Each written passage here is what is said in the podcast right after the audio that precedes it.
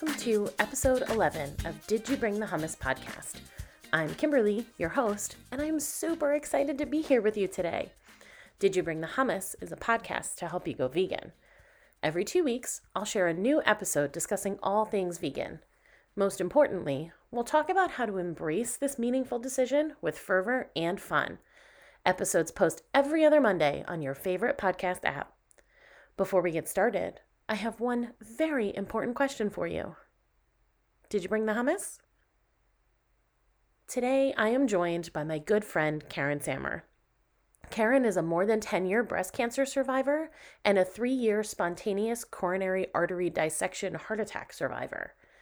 In 2010, after dealing with breast cancer and the effects of chemo and radiation, she decided to take control of her health in the process of making significant lifestyle changes and losing 135 pounds, she found her passion in learning about health and nutrition. In 2017, she experienced another major health event when she had a SCAD, followed by a heart attack, which made her double down on her self care. She goes wherever there is an audience to talk about heart disease in women, what to look for, what to do if you have it, and how to prevent it, Women Heart is the only national coalition for women with or at risk for developing heart disease. As a Women Heart champion, Karen has been trained by the Mayo Clinic to share her heart story and important messages about heart health to empower women to take charge of their heart health.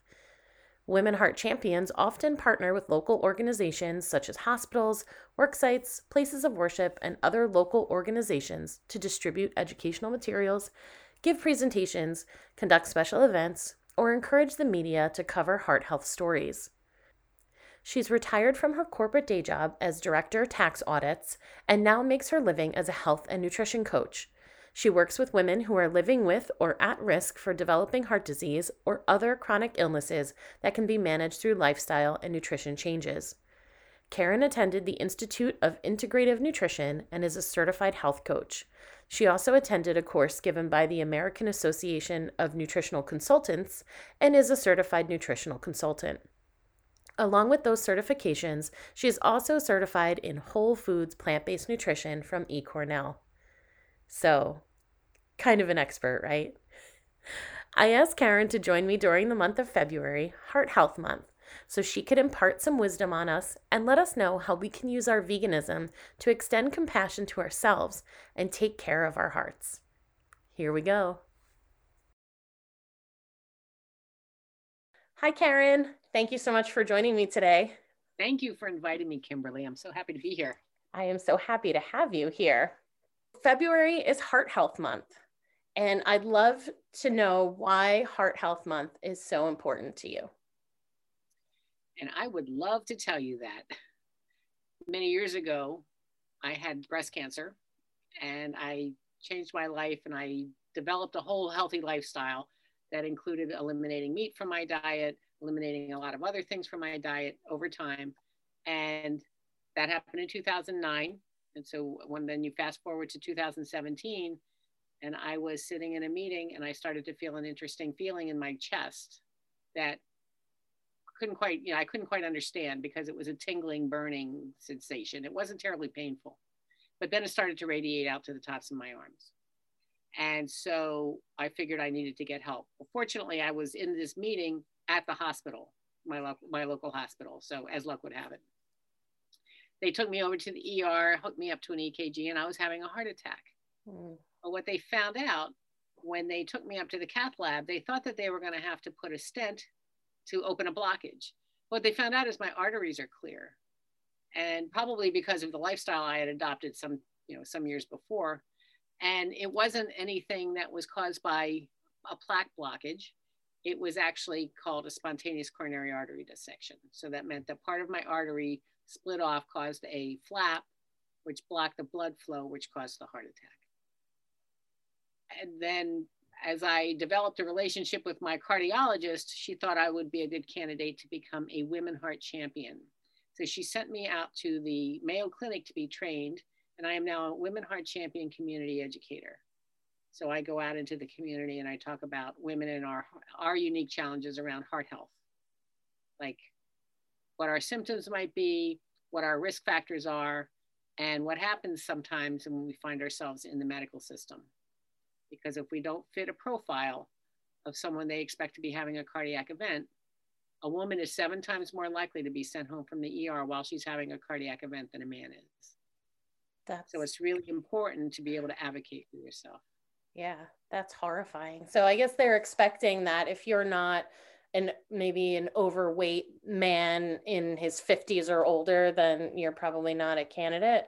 Yeah, mm. exactly. Mm. If you're a young, fit woman and you show up having cardiac symptoms, they may send you home telling you that you're under a lot of stress, oh. you are having indigestion, maybe you're you're having an anxiety attack or something like that. It's really it's it's quite frightening. But if you're seen by a, a, an ER doc that's female, your chances double of survival. Oh my gosh. Yeah, yeah. So it's really, yeah, it, it's it's kind of interesting how that plays out, and that's for men and women. Hmm. That your your chances of survival are much higher if you see if you see a female ER doc. So how do we, as women, if we find ourselves in this situation, how do we advocate for ourselves? Well, assuming that you are conscious when this is happening. Mm. You will ask for uh, if you think there's something going on, and and part of it is our own fault, right? Because part of it is we don't understand what's going on in our own bodies because the symptoms that we feel are not what we expect to feel when there's a cardiac event happening. Okay. Because it's it's the education you need to understand what those symptoms are. But if you feel like those symptoms can be attributed to something with your heart, you need to ask for the tests and don't allow them to just kind of brush you off and tell you that you need to settle down or you need to calm yourself or whatever silliness they tell women. And so it's you want to have uh, an EKG at the very the very basic EKG. You also want to have your uh, your cardiac enzymes tested, the troponin level, which is the enzyme that elevates when there is heart damage happening. Oh. And and that doesn't necessarily happen immediately. So you want to be monitored over a period of time so that they can see if something is going on that, that just hasn't registered yet. But it's really important to not allow the medical staff to be dismissive of your symptoms. Yeah. But again, you, you, sometimes we don't even we don't even get our symptoms looked at. Sometimes we will kind of brush them off ourselves and go about our lives because we're everybody's busy, right? And and if you feel like a little something going on, but it's not really debilitating, you're going to wait until later to to take care of it or you're going to pop some antacids or something like that yeah so it's really important to know what symptoms can mimic other things or, or you know what what what symptoms that could be attributed attributed to other things can also be attributed to a cardiac event. Mm, okay. That's really helpful. Thank you for that. In your case it wasn't about what you were eating. That wasn't what created um, or what led to the heart attack. But for so many people, men and women alike, what they're eating absolutely is what they um, is absolutely the reason why they're looking at a heart attack, diabetes, things like that. Absolutely. And, you know, one of my favorite uh, plant based doctors, and we'll get into this probably a little bit later, is Dr. Caldwell Esselstyn. And he has a whole thing about how to heart attack proof yourself by eating lots and lots of leafy green vegetables. He, you know, he talks about how it um, they repair your endothelial cells and um, allow your heart to to flow the blood to flow and, and pump and and i think he calls it a toothless paper tiger that need never have existed. How do we as vegans there is such there's so much junk food and vegan junk food out there. How do we as vegans avoid that avoid taking in all the the the fat and the calories and and just eat more healthfully while still living this compassionate life so you know, it's it's nice to know now that carnivores aren't the only ones that have the junk a corner on the junk food market. right? The, the, vegans vegans have now entered into that that realm. First of all, I think that there's a, there is a misconception that fat is the enemy, and fat is not the enemy, especially plant-based fat. Plant-based fat is not the enemy. It's animal fat is the only place that you're going to get uh, cholesterol enter, you know, that's going to introduce cholesterol into your body. Your Mm-hmm. body manufactures its own cholesterol because it needs it. Your, your organs need it. Your brain really needs it. Your brain is made up mostly of fat and water. Hmm. And so it's really important to get the proper fat into your diet. And plant-based fat is a good, it's a good source of fat for your body. The biggest culprit is actually sugar or refined carbohydrates. And my it's my experience has been that people who convert from a carnivorous diet to a vegan diet will often try to replace their um, meat-based food with a vegan substitute. And that and those aren't always the best choice because a lot of times they're you they're highly processed. You've got these fake hamburgers that taste like meat yeah. I think they taste like. I mean, their their texture is kind of. You know, I'm making faces, but the um, you the, the the transition from being a carnivore to a vegan, there does need to be a transition. You, you, sometimes people can't just jump off the cliff. hmm But ultimately, what I think what I think that the goal should be for somebody who is becoming a vegan or who becomes vegan, it should be to eat plant based the way plant based was meant to be eaten.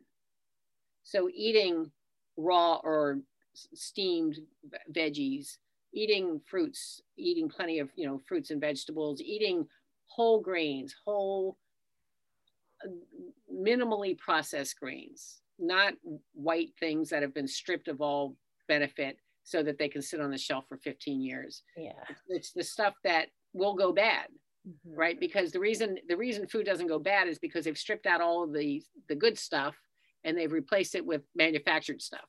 Mhm. So so to uh, to become to be a healthy vegan, there's so many ways that you can do that, but it's really eating as close to nature as you can get, as close to uh, the way food has came came from the earth, or you know, like plants that come out of the earth. You can cook them. You can you can cook with them. You can uh, bake with them. You can do all kinds of stuff, but you don't have to process process them to death, and you don't have to add a lot of chemicals. And I think that that's what happens when you have these these kind of meat substitutes or these carnivorous, you know, lookalikes. Mhm. They are full of a lot of things that you probably wouldn't put into a recipe. Yeah, for sure. One of the questions that we've we get as vegans, no doubt across the board, 100%, is where do you get your protein? So if we're not looking at the obvious ones where we're looking, oh, this bar, you know, this uh, burger substitute and like those kinds of things. Where can we get true plant protein? Well, first of all, anything that is that has ever been alive has protein in it because cells need less protein to live. Mhm. So every single thing, every plant that you eat is going to have protein in it, as long as it is, you know, a relatively healthy version of that plant. If it's been beaten to death through processing, then maybe not. but if you have, you know, if you're if you're eating something out of the ground, there's going to be some protein in it. You can also get protein from uh, soy products. Now, some soy products are highly processed, but some of the better ones, like tofu, you can. You know, tofu is a very good source of protein, and it's very heart healthy. It's it's got protective qualities to uh, for your heart, uh, and other derivatives of that, like tempeh. Mm. Um, I think some, tempeh's got wheat gluten in it, so if you're gluten free, which isn't what I am, uh, I don't eat tempeh. Excuse me, and seitan is I, I don't I don't know if I'm saying I, that. I, I call it Satan. I remember you telling me that. so Maybe I- because it's more fun. It feels more fun, a little Yeah. naughty. I don't know. feels little, yeah, feels a little decadent. but uh, that's also, you know, that's a that's a, a soy product as well. Soybeans, edamame. I mean, Yeah. it doesn't get any better than that, right? Because that's that's edamame is soybeans, and, and that is really tasty. I really love that. Steamed and oh my gosh, I could eat that all day long. Me too. but that's a really good source. Uh, uh, legumes, you know, uh, lentils, um, nuts and seeds. They, these are all, and they're all high in fat, but good high quality fats. They're high in protein. Mm-hmm. They're high in fiber. They, they bring in, plus they've got a, a number of different uh, minerals in them that depending on what they are, you know, they have all kinds of, you know, different nuts and seeds uh, protect different aspects of your body. You know, they, they, they, they nourish different organs and, and they, they're really good for you. Uh, uh, avocado. Avocado is an amazing source of all kinds of good stuff. Yeah. And I use avocado every day. nice. yeah, I love, I love it. And it's really, you know, it's got a lot of protein, it's got a lot of fiber, it's got a lot of good stuff in it. And but there are plenty of ways that you can get your protein you have to be you have to be strategic about it because it just does take a lot more volume of vegetables to get protein to, to get the, the amount of protein that you need.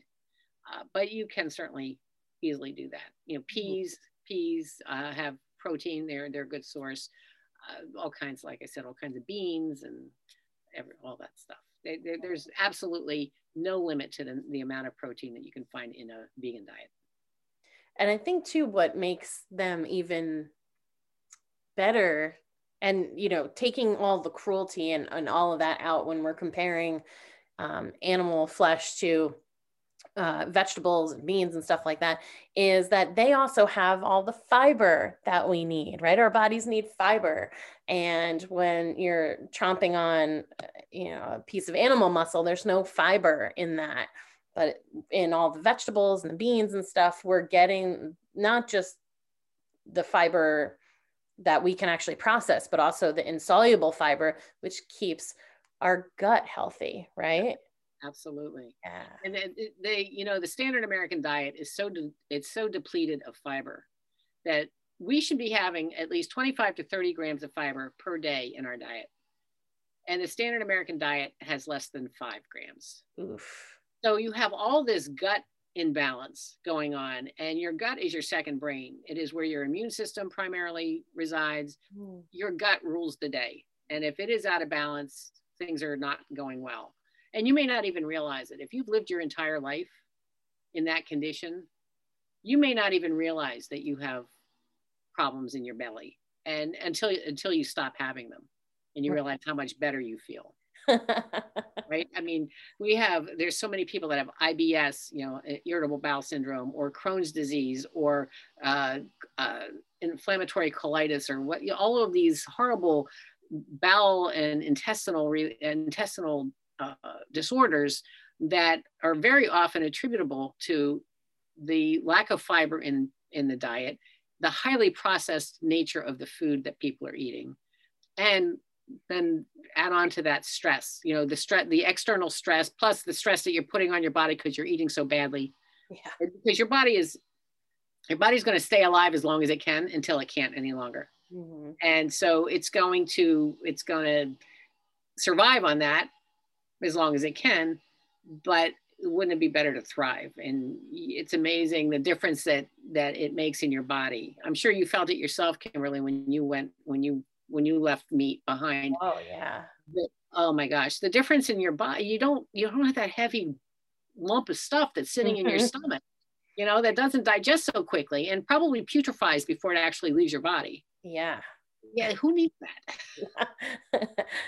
Not me. You know, I, when I was in high school, that's I I had IBS for a long time, and when I was in high school, that's when it really kicked up.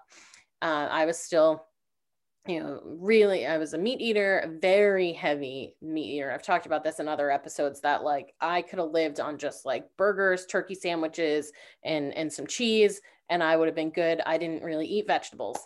Um, so when I and I remember there was a time where every morning I would wake up and I would feel so sick that I'd be like downing Pepto Bismol. Like my parents stopped buying Pepto Bismol because they thought I had a problem with mm-hmm. Pepto Bismol.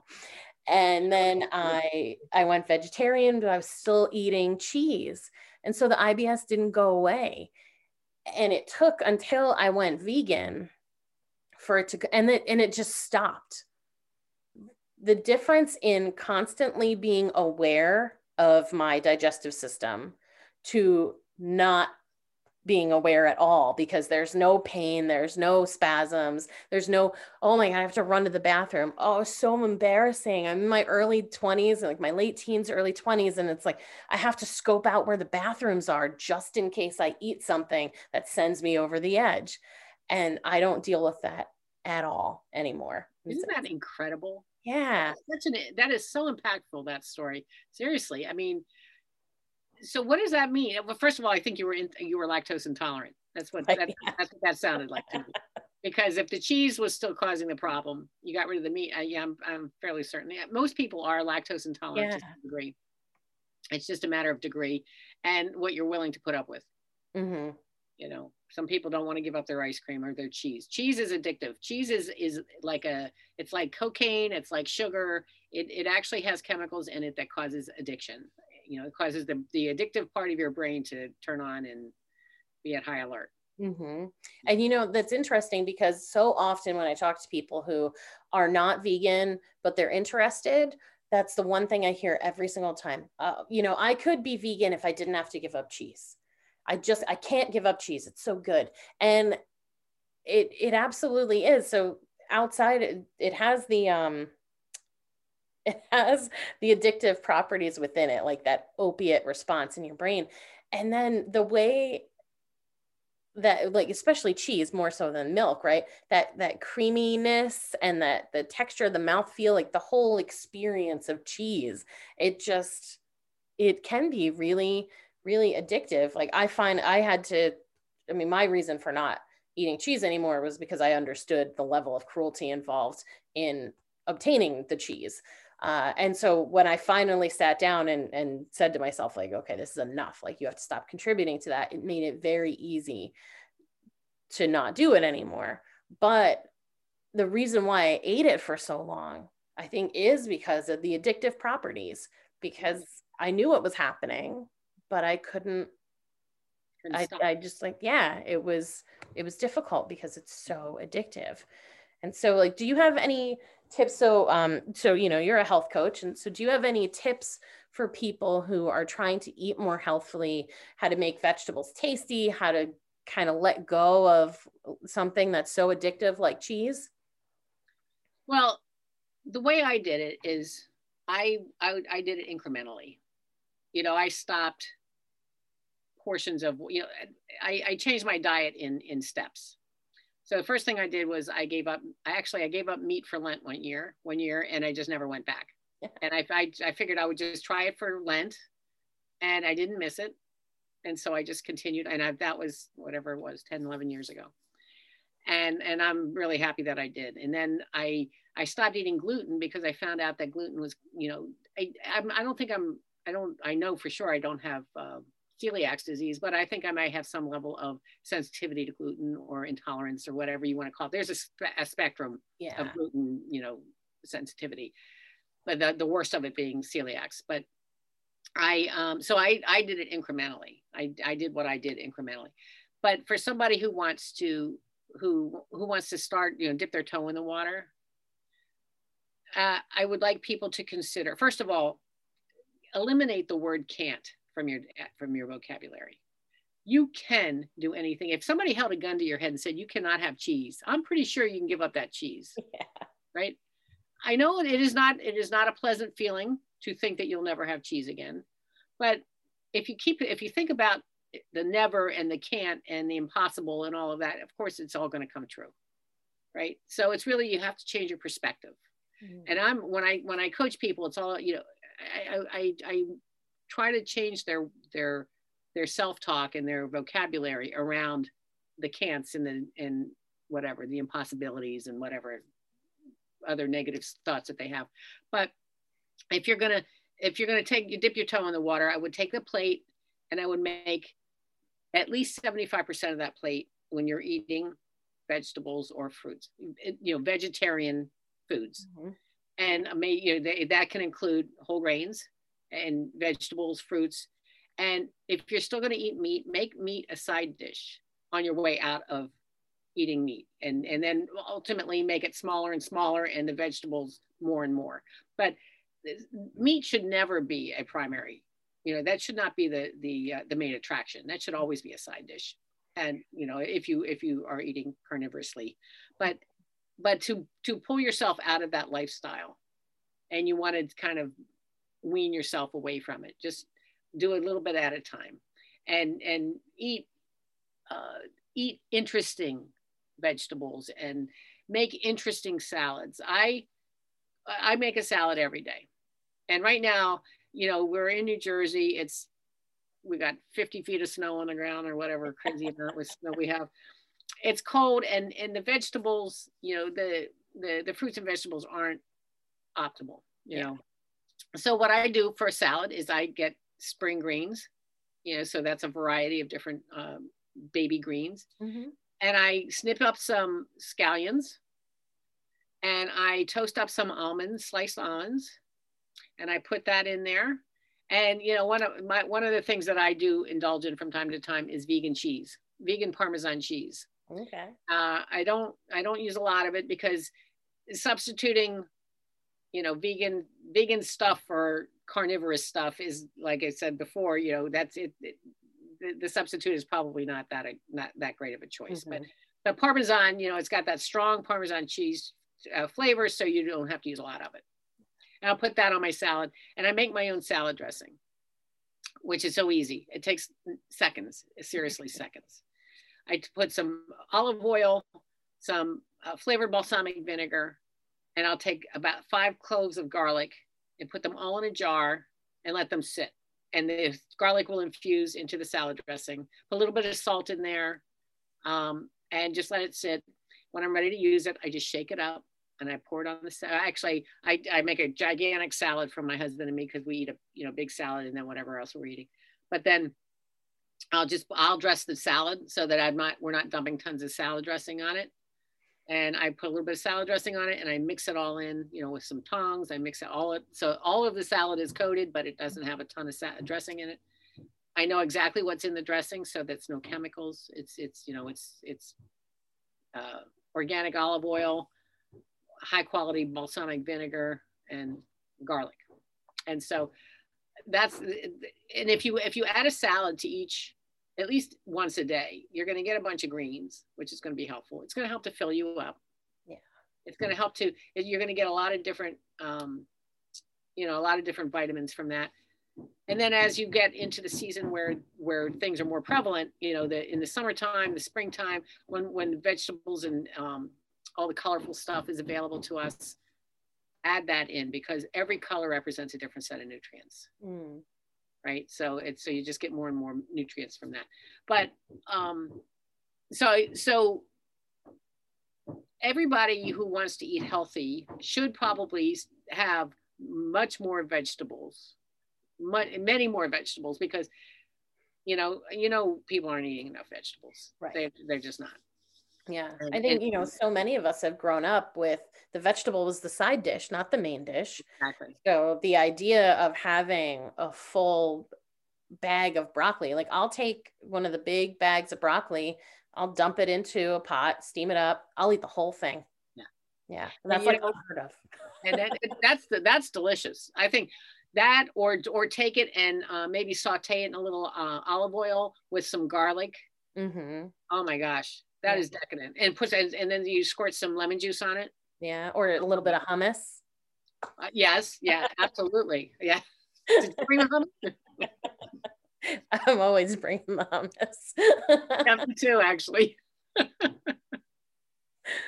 absolutely that's our the go-to right yeah um, yeah that's that's delicious yeah i use i've used hummus um, in a number of things because hummus is such a unique and strong flavor that I put it in um, like quinoa. I'll make quinoa sometimes and put a, a, little glob of hummus in there and mix it up. And that will give, because quinoa is like tofu, it'll just absorb whatever flavors you, because it has no real flavor of its own. Right. Um, sometimes I'll use that on brown rice, mm. you know, mm. just to, just to give it some flavor. Mm-hmm. But yeah, I love to use hummus as a, as an ingredient actually. Yeah. Yeah, me too.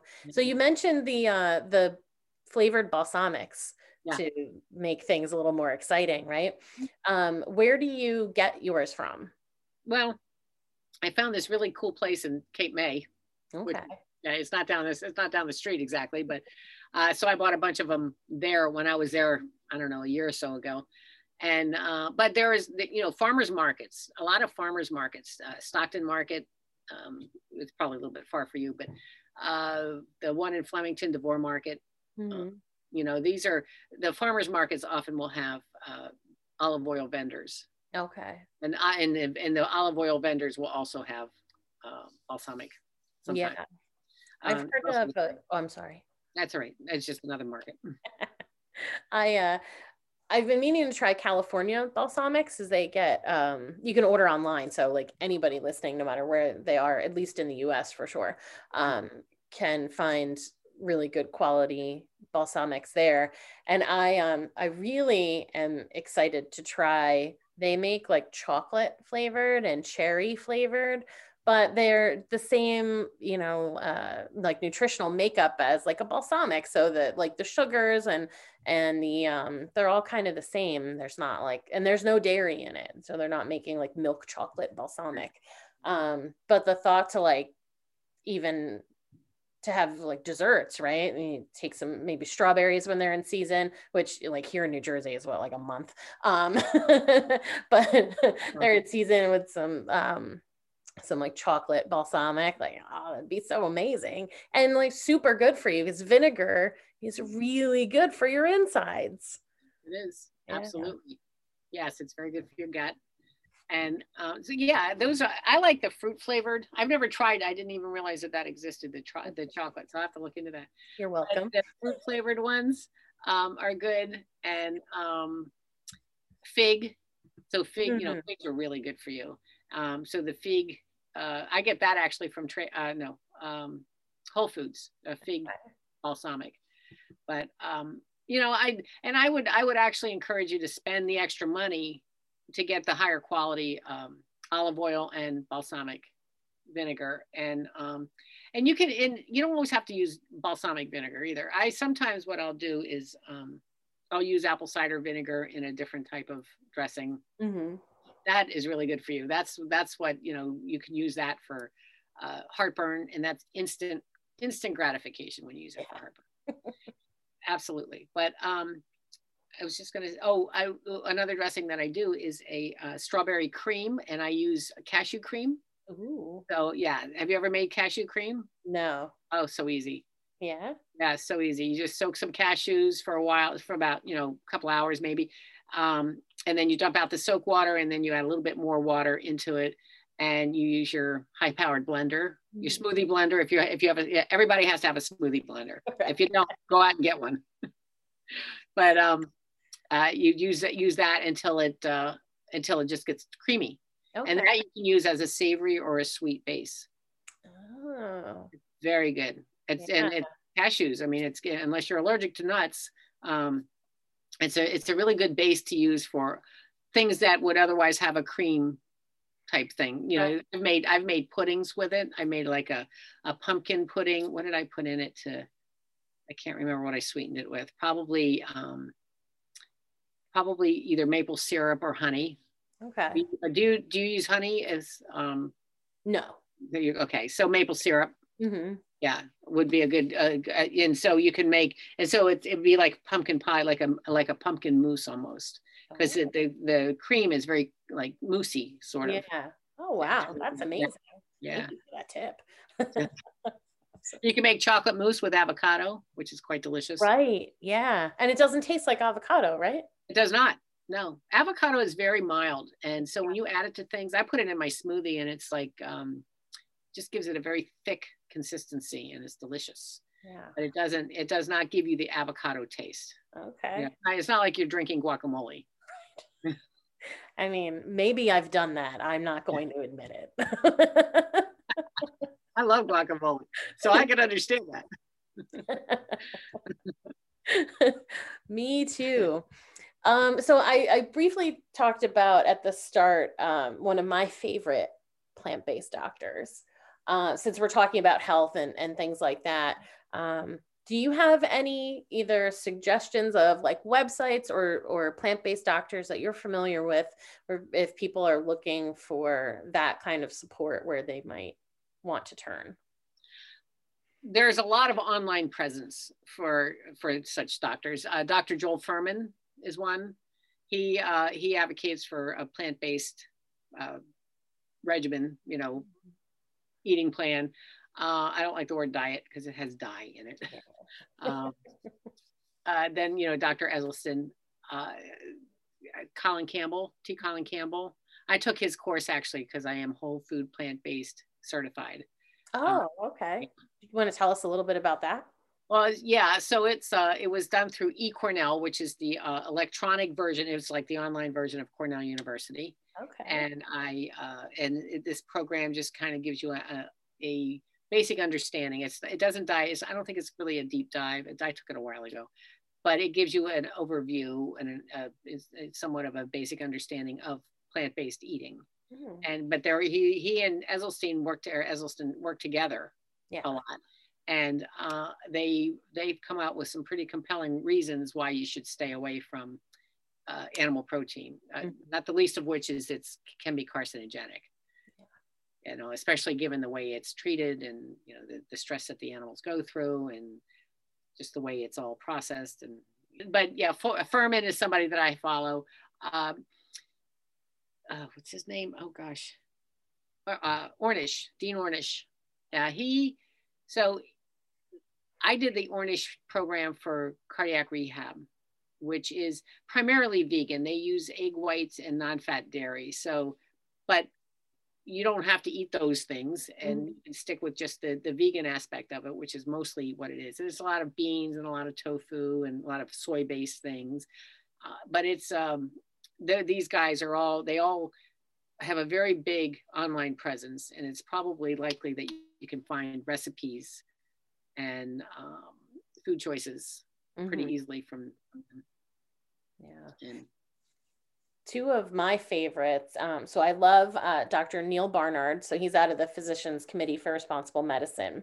Yep. They have their 21 day vegan kickstart and tons of information on, on, their site too and you know in addition to of course promoting a healthy um, way of vegan eating they also are working to end animal testing in pharmaceuticals and and um, they're doing really important work but he's just so i love listening to him talk.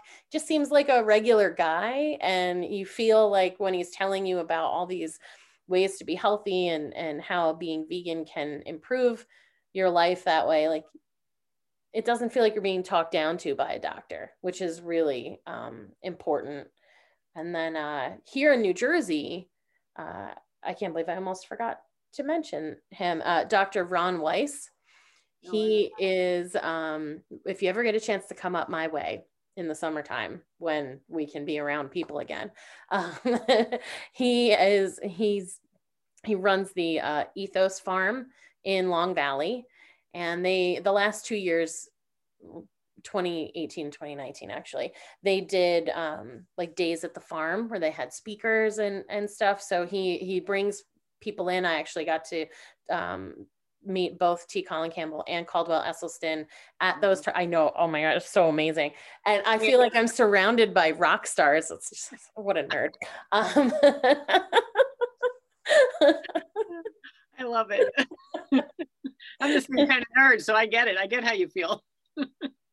it's just so incredible they have you know so many amazing things to to share with us but also you know since it's a farm dr weiss doesn't just do his like you know medical appointments there and he does still see patients um, he's he's got this amazing farm where everything is about the the sustainability of the soil and the bioavailability within the vegetables and and it's his farmer Nora she knows everything there is to know about growing these amazing fruits and vegetables. And so they have a, a market um, every week from like June till November. And they they did a really great job with the covid restrictions but when that's all done like we should definitely spend some time there.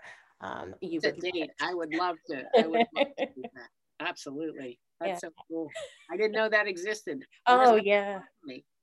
Yeah, that's true. Yeah, it isn't. Yeah. No. Oh, good. That gives us something to look forward to. Absolutely.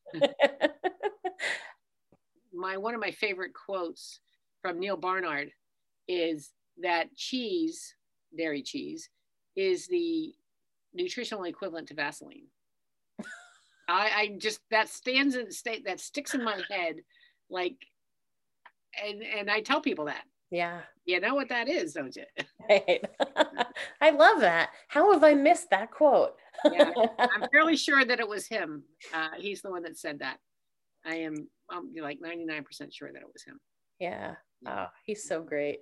Yeah. Um, so do you how so let's say that um someone who who wants to go vegan and who wants to be healthy and they want to make sure that they're taking care of themselves as much as they are you know taking care of the animals. But so how would you help someone if they came to you as a health Well, coach? Sorry as a health coach. I know that's, so I would certainly, I would, I would be, um, you know, I would certainly help them to identify the foods that are going to give them the most nutritional bang for their buck, and and help them to understand what they're undertaking, so that they can uh, they can eat the way they should eat and not just substitute uh, plant-based junk food for carnivorous junk food or or process highly processed but vegan stuff for something that was you know in the in their old life. And it's really about trying new foods because very often you know if you're especially if you're coming off of the standard american diet very often your palate probably hasn't experienced some of the stuff that's available or you haven't you haven't really eaten beans. There's so many people i hear that tell me that they can't stand the texture of beans. What's wrong with beans? Seriously what is wrong with beans?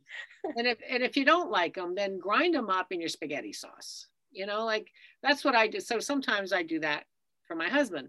I'll have just marinara sauce Mhm. and i'll put uh, white beans in it white beans are harmless. They're just they're so innocuous. They they don't taste like anything. So they i mean they do when you eat them by themselves but when you when you put them i use this um, an immersion blender. Okay. And I'll put that put them in there in the in the sauce, and I'll just blend them up, and it looks like uh, vodka sauce. ah, Yeah, it's, it's got it gets a, a pinker like a pinker tech or yeah. shade to it. But um, and then you know I use if he's going to eat pasta, it's going to be brown rice pasta. It's not going to be white pasta, because if you're going to eat healthy, if you want to be healthy, don't you just try to try to move away from the refined carbohydrates. And there are plenty of good quality whole grains that taste really good and they actually you'll find i feel anyway i mean i it's been my experience that when you eat a whole grain and you've been eating whole grains for a while and then you taste something that's like white rice or white pasta. It it doesn't have it, it there's nothing to it. It doesn't taste like anything. It's it but the the whole grains actually have a flavor to them because there's there's there's some stuff going on there you know like there's there there are ingredients within that whole grain Mhm. that that give them like a nutty flavor or just a, maybe a little bit of a stronger flavor. But then you go to the stuff that's been stripped of all nutrients and then you eh, it, it doesn't it doesn't compare yeah you have to give yourself a chance to to develop the palate for something that you're not used to eating mm-hmm. I love uh, my favorite thing about brown rice. Well, I love the flavor. It's my favorite grain, hands down. But I love, I always say the bounciness of it. It it's so much chewier, right, than white rice. yes It's it's a full experience. Like it's not so chewy that it's like, oh, I'm wearing my jaw out, but it just yeah, this simple little grain. It's Yeah. just a full experience in your mouth. Yeah. there's a um uh, there's a, a well it's a sushi restaurant that you can get vegan vegan sushi you know vegetable sushi Mhm. at but they use black rice Oh. yeah um and it's my favorite place to go for um because of the black rice i just love it and they have um but black rice is a really good choice or wild rice you know Mhm. wild rice has a lot of stuff going on there you know you've got the long the long grains and then then the i don't know the short grains but they you know it it's it's nutty and it's and it's chewy and but that's what you want you want something that's got some substance to it because that's what that's where the nutrients are Mhm. right and the you know the, the stuff that's been stripped is going to you're going to chew that up really quickly and it's going to go and it's going to jack up your blood sugar and um, and then you you know you're going to go on that whole roller coaster ride of blood sugar unevenness. You know, so uh, it's just it, it once you start eating the whole grains, I don't think you I don't think that the other stuff is appealing will be appealing to you. Yeah, I think so too. And you know, you mentioned salads earlier, and I was thinking, you know, vegans really make the best salads because to us, nothing is off limits. Like a salad is not just, uh, you know, some iceberg lettuce, a couple of tomato wedges, and some cucumbers. I I've made salads where you know there's potatoes in them and and you know tons of vegetables and and uh, I mean just even think about how beautiful it is because of all the different colors. Yeah. So that's exactly it's it can be fun right? And you you put all these colors together and you look at your your plate or your bowl. I'm like oh my goodness. it's a masterpiece. Yeah. yeah. absolutely. Yeah. And everything every color represents something better for you you know like something different some a different nutrient that your body needs. Mm-hmm. so yeah you can put fruit in your salads I mean, especially in the summertime. There's nothing better than having like some blueberries or some some um, maybe some cherries or whatever, strawberries or something mm-hmm. in your mm-hmm. salad, and it and it just makes it more interesting. Yeah, I love it. I think it's delicious. Yeah. One of my favorite summer salads is um, spinach with strawberries, artichokes, mm. uh, red onion, and a really good like balsamic vinegar or like a balsamic glaze. Oh boy. making my mouth water. I'm so hungry right now. so am I. That's funny. Oh my goodness, that was that sounded just delicious. That's, yeah. Oh, it's amazing. oh boy. Uh, what you have for dinner tonight? yeah, exactly if only strawberries were in season. Uh, I I love a lot of frozen fruit, mm-hmm. but I cannot eat frozen strawberries. Something about well, yeah, when they freeze, I don't know, the texture is just it doesn't work for me. So I do love. Um, so here's a fun um, ice cream substitute. Let me know if you tried this. Uh, bananas, frozen bananas, mm-hmm. and frozen fruit, and that's it. I don't even add like maple syrup or, or anything to sweeten it just blend that up. Oh, it's amazing. I do that. So what I do is um, I sometimes I feel like I live with a pack of monkeys in my house. I have to I can't I can't buy enough bananas. but every so often they'll start to get riper than everybody wants to eat them. Mm-hmm. And when that happens, that's when I freeze them. So now every you know the riper they are, the more the sweeter they are. So I freeze them and then I make that ice cream. And what I do with it is I will just use bananas and uh, raw cacao. Oh. And now you have chocolate ice cream. And you can put maybe some strawberries in there. But I use frozen strawberries in my smoothies and in um, in that ice cream as well. So I'll take the strawberries and the bananas and blend them up with That's the and, and, and, with the chocolate, and it's delicious. Oh, now I know what I'm having for dessert. Yeah. but it's so easy and it's and it's you don't have to add any sugar because the bananas are more than sweet enough. Mm-hmm. and it's um and it's so much better for you than than dairy ice cream. Yeah. you, know, you get all that potassium from the bananas and the cacao's got a lot of good antioxidants in it. Um you just can't go wrong. And, and you're eating dessert. Yeah. You're like you're getting away with something. So bad. It's, a, it's a beautiful thing yeah you know it can feel sometimes i think there's a you mentioned this before too um, about language the way that we we talk about what we're doing and even just someone who is going vegan and plans to eat vegan junk food there's still um and then of course people who are trying to be healthy will say oh i can't eat that mm. yeah and it, then it makes it something like forbidden and almost like you have to eat it. So for me, from the vegan perspective, it's always, I won't eat that because people will say that, oh, I, I made this thing. Oh, but you can't have any. It's like, no, no, no, I won't have any because you put animals in it.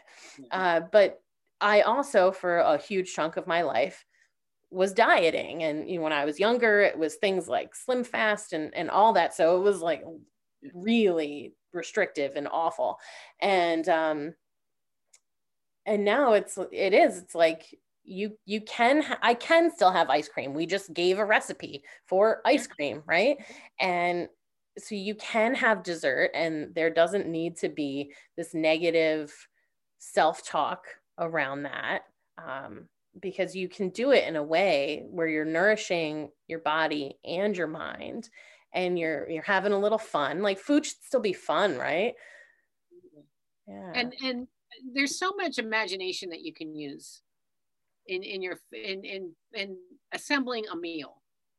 So some of the fun is in that you know just kind of identifying how you're going to put this meal together and what it's going to look like. Mm-hmm. and uh, you know your crock pot i use a crock pot a lot and i throw a bunch of different things. I you know i, I love to make a vegetable soup mm-hmm. and it's really just whatever whatever vegetables i feel like putting and i also also make sure i put beans in it just to make sure that i you know punch up the the uh, the protein content but but it's really and then you just cook it and then i've got this especially in the wintertime you know sometimes i might use the immersion blender so i can thicken it up a little bit you know and um but it's just it, it's there's so many different ways that you can incorporate uh, a vegan a healthy vegan approach to mm. your to your uh, food choices that are delicious.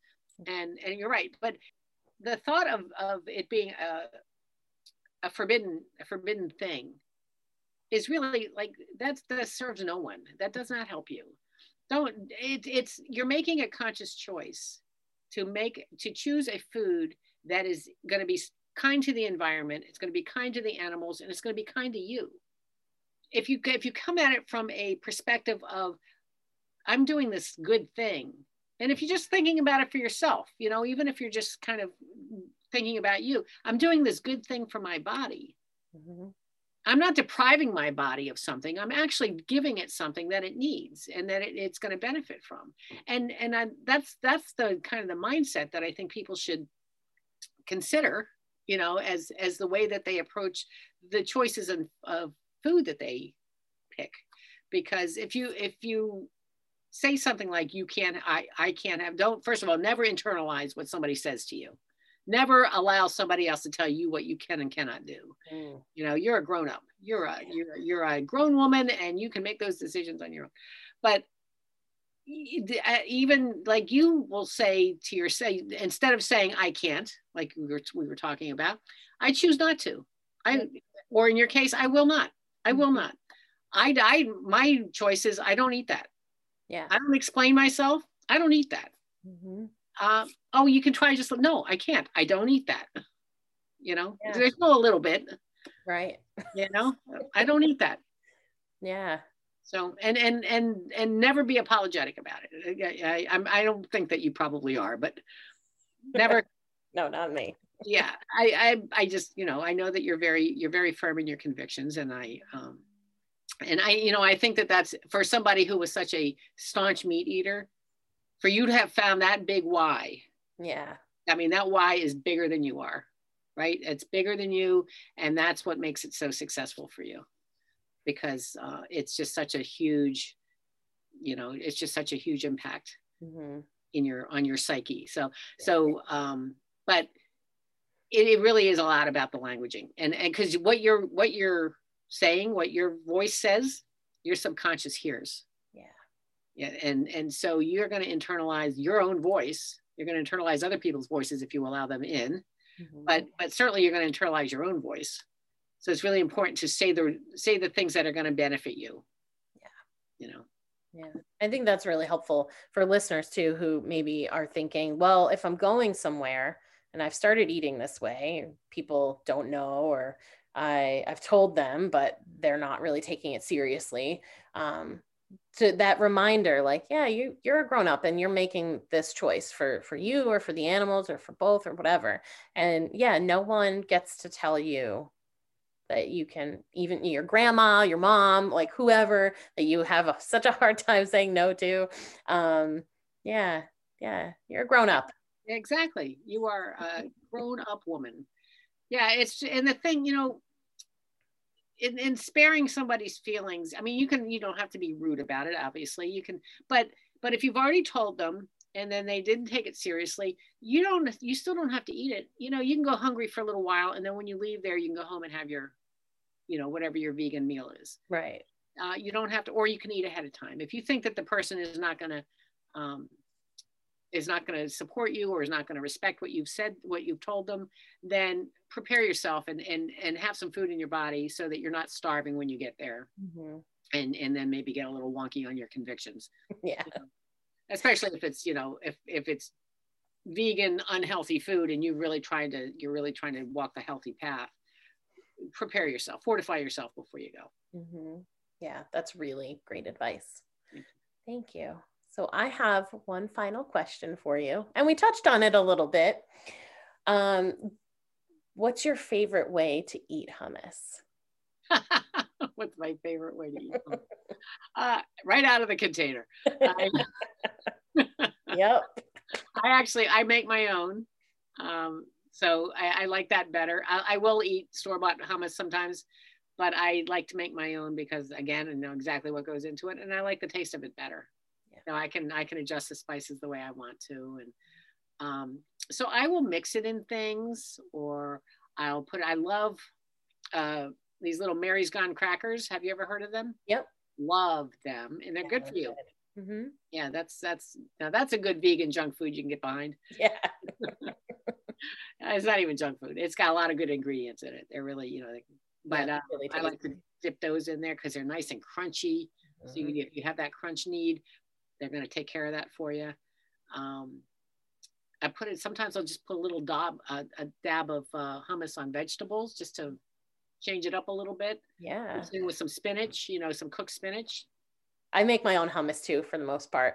Um, I found a great recipe on YouTube, ah. and it's it's oil free, yeah, I don't even put oil in mine. Yeah, and it, the recipe does say to you know you can drizzle oil at the top, but within the hummus itself, um, there's no oil. I found that the trick is warm water in my food processor, and that really like creams it up since it's not like chunky. Yeah. Yeah. Yeah, it, it can be a little dry if it doesn't have oil in it, but the mm-hmm. warm water sounds like eh, yeah. I've never done that. Yeah. I put water. I probably put cool water in it, but um, I forgot what I was going to say. Oh, you use tahini in yours, I assume. Sometimes, but not always. Yeah.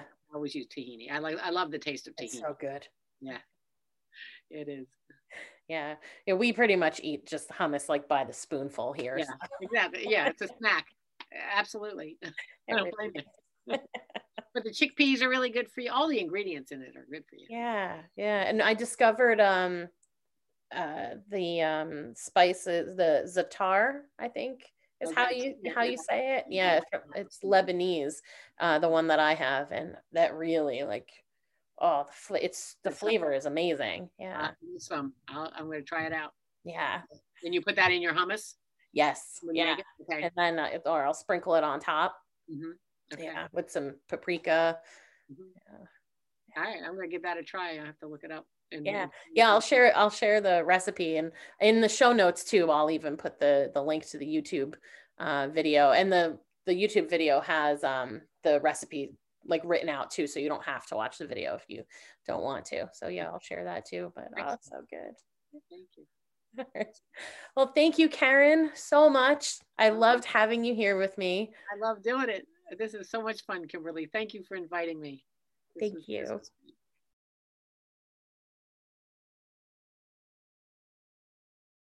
What a great conversation. I always enjoy connecting with Karen, and I am so glad I'm able to share her knowledge and her heart with you. If you would like to find out more about Karen, to work with her directly, or to schedule Karen to give a Women Heart Talk, please visit yourpoweryourhealth.com. If you would like to learn more about the Women Heart organization, please visit womenheart.org. Find me on Facebook or Instagram under Did You Bring the Hummus for a complete list and links to all we've mentioned here today. I hope you have found this episode helpful and inspiring. If you have questions or are a vegan who would like to be interviewed on a future episode, please email me at didyoubringthehummus at gmail.com. Thanks for listening.